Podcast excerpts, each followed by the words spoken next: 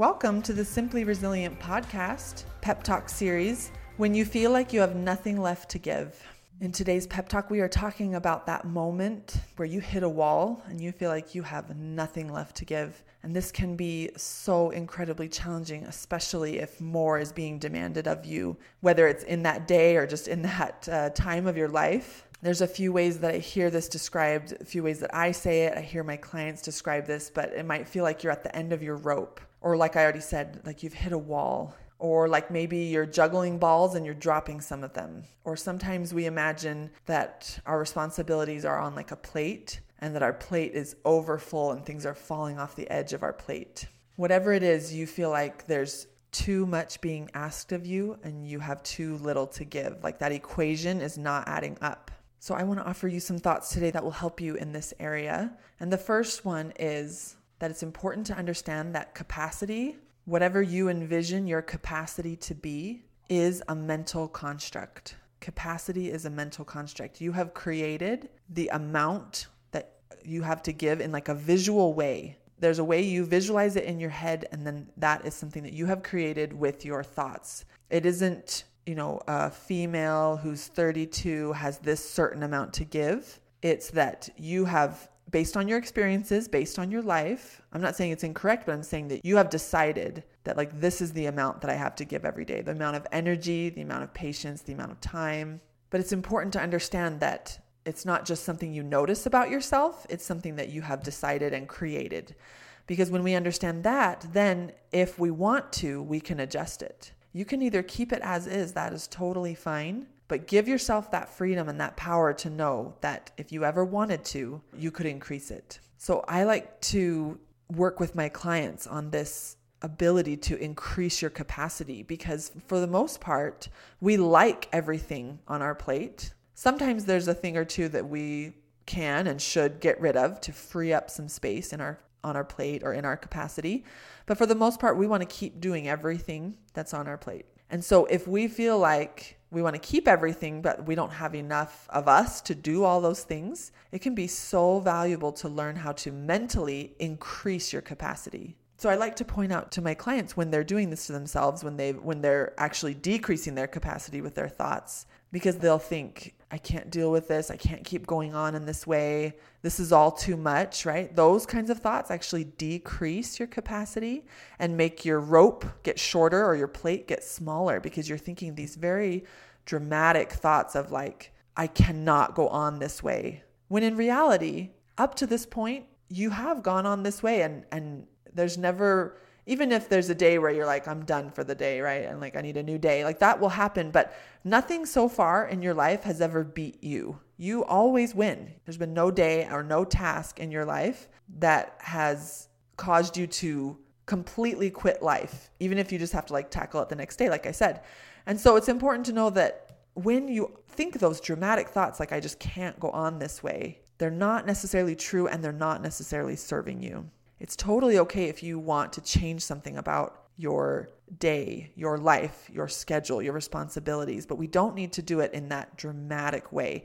And the reason that we're thinking that dramatic thinking, the reason that we our lower brain offers us those thoughts of like we just cannot do this anymore. I have nothing left to give, right? Even that right there is a dramatic sentence because we might feel like we're at that point, but truly, if we had nothing left to give, we would be like on the verge of going unconscious, right? And we don't ever want to get there. But even when you think that thought, like I have nothing left to give, you're still able to like tuck your kids in bed, go to the bathroom, get yourself in bed, right? You still tr- literally, truly have more you can give. But the reason that we think those dramatic thoughts is so that we can justify a dramatic reaction. Now, this might be a little hard to hear, but what we want to do is feel justified to take a dramatic action like, fine, kids, just have cereal for dinner, I'm going to bed, or calling in sick to work, or canceling like a evening's responsibility or something. We want to be able to give ourselves a break, basically, is what we're wanting. And we feel like doing that needs to be dramatic. And so we give ourselves really dramatic thoughts. We're, we're doing most of this not really in our awareness. It's all kind of happening on a subconscious level. But if we think dramatically, like I have nothing left to give, then we can act dramatically by like canceling the rest of our day or throwing away our to do list or whatever so that we can get a break when really probably all we needed is just a break. And we could just say, like, I'm, I'm okay.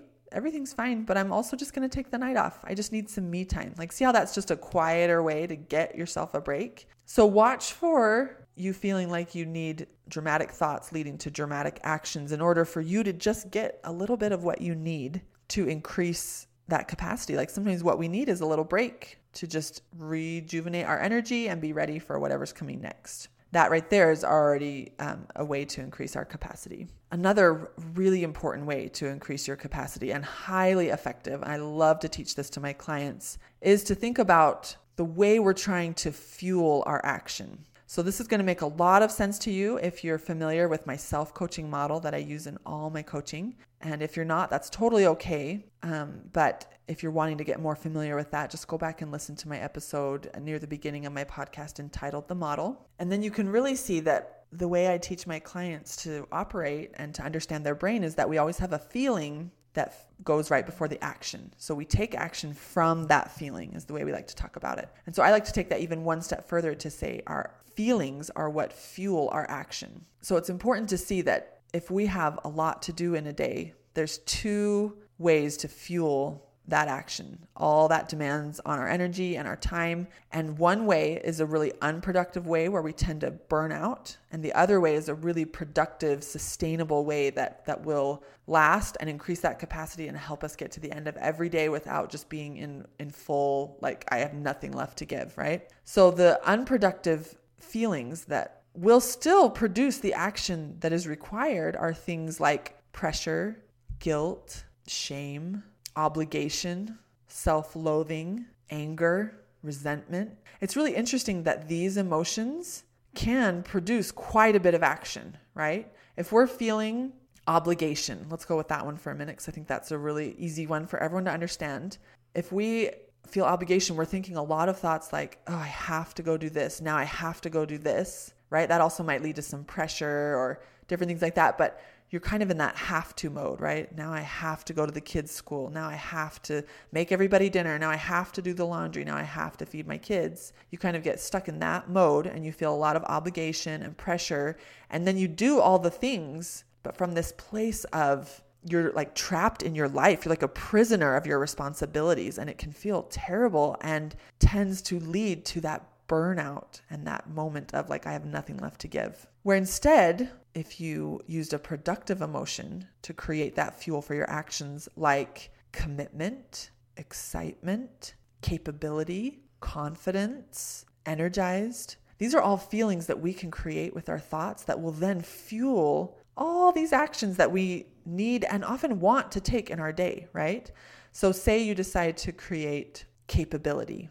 That's one of my favorites. I love that one because I want to spend time thinking that I have everything I need to complete these tasks. And not only that, but I'm the best one to do it. Like, who better than me to go help out in my kids' classroom? Who better than me to feed my family dinner, to clean up, to help my kids with their homework. Who better than me to do bedtime? I want to feel capable and confident when I go throughout my day accomplishing all the things that are on my list. And when I create those feelings to fuel my actions, I increase my capacity. I have more energy, more time, more patience, more ability. It is amazing, and I cannot wait for you to try it. So give yourself tons of love when you're in that moment where you feel like you have nothing left to give. Give yourself the break you need without taking dramatic actions. And when you're ready, spend some time mentally increasing your capacity, your rope, your plate, your ability to juggle balls, whatever it is, the way you visualize what you're able to do each day, we want to make it bigger and better and for your benefit. You've got this. I cannot wait for you to experience this, and I'll talk to you soon.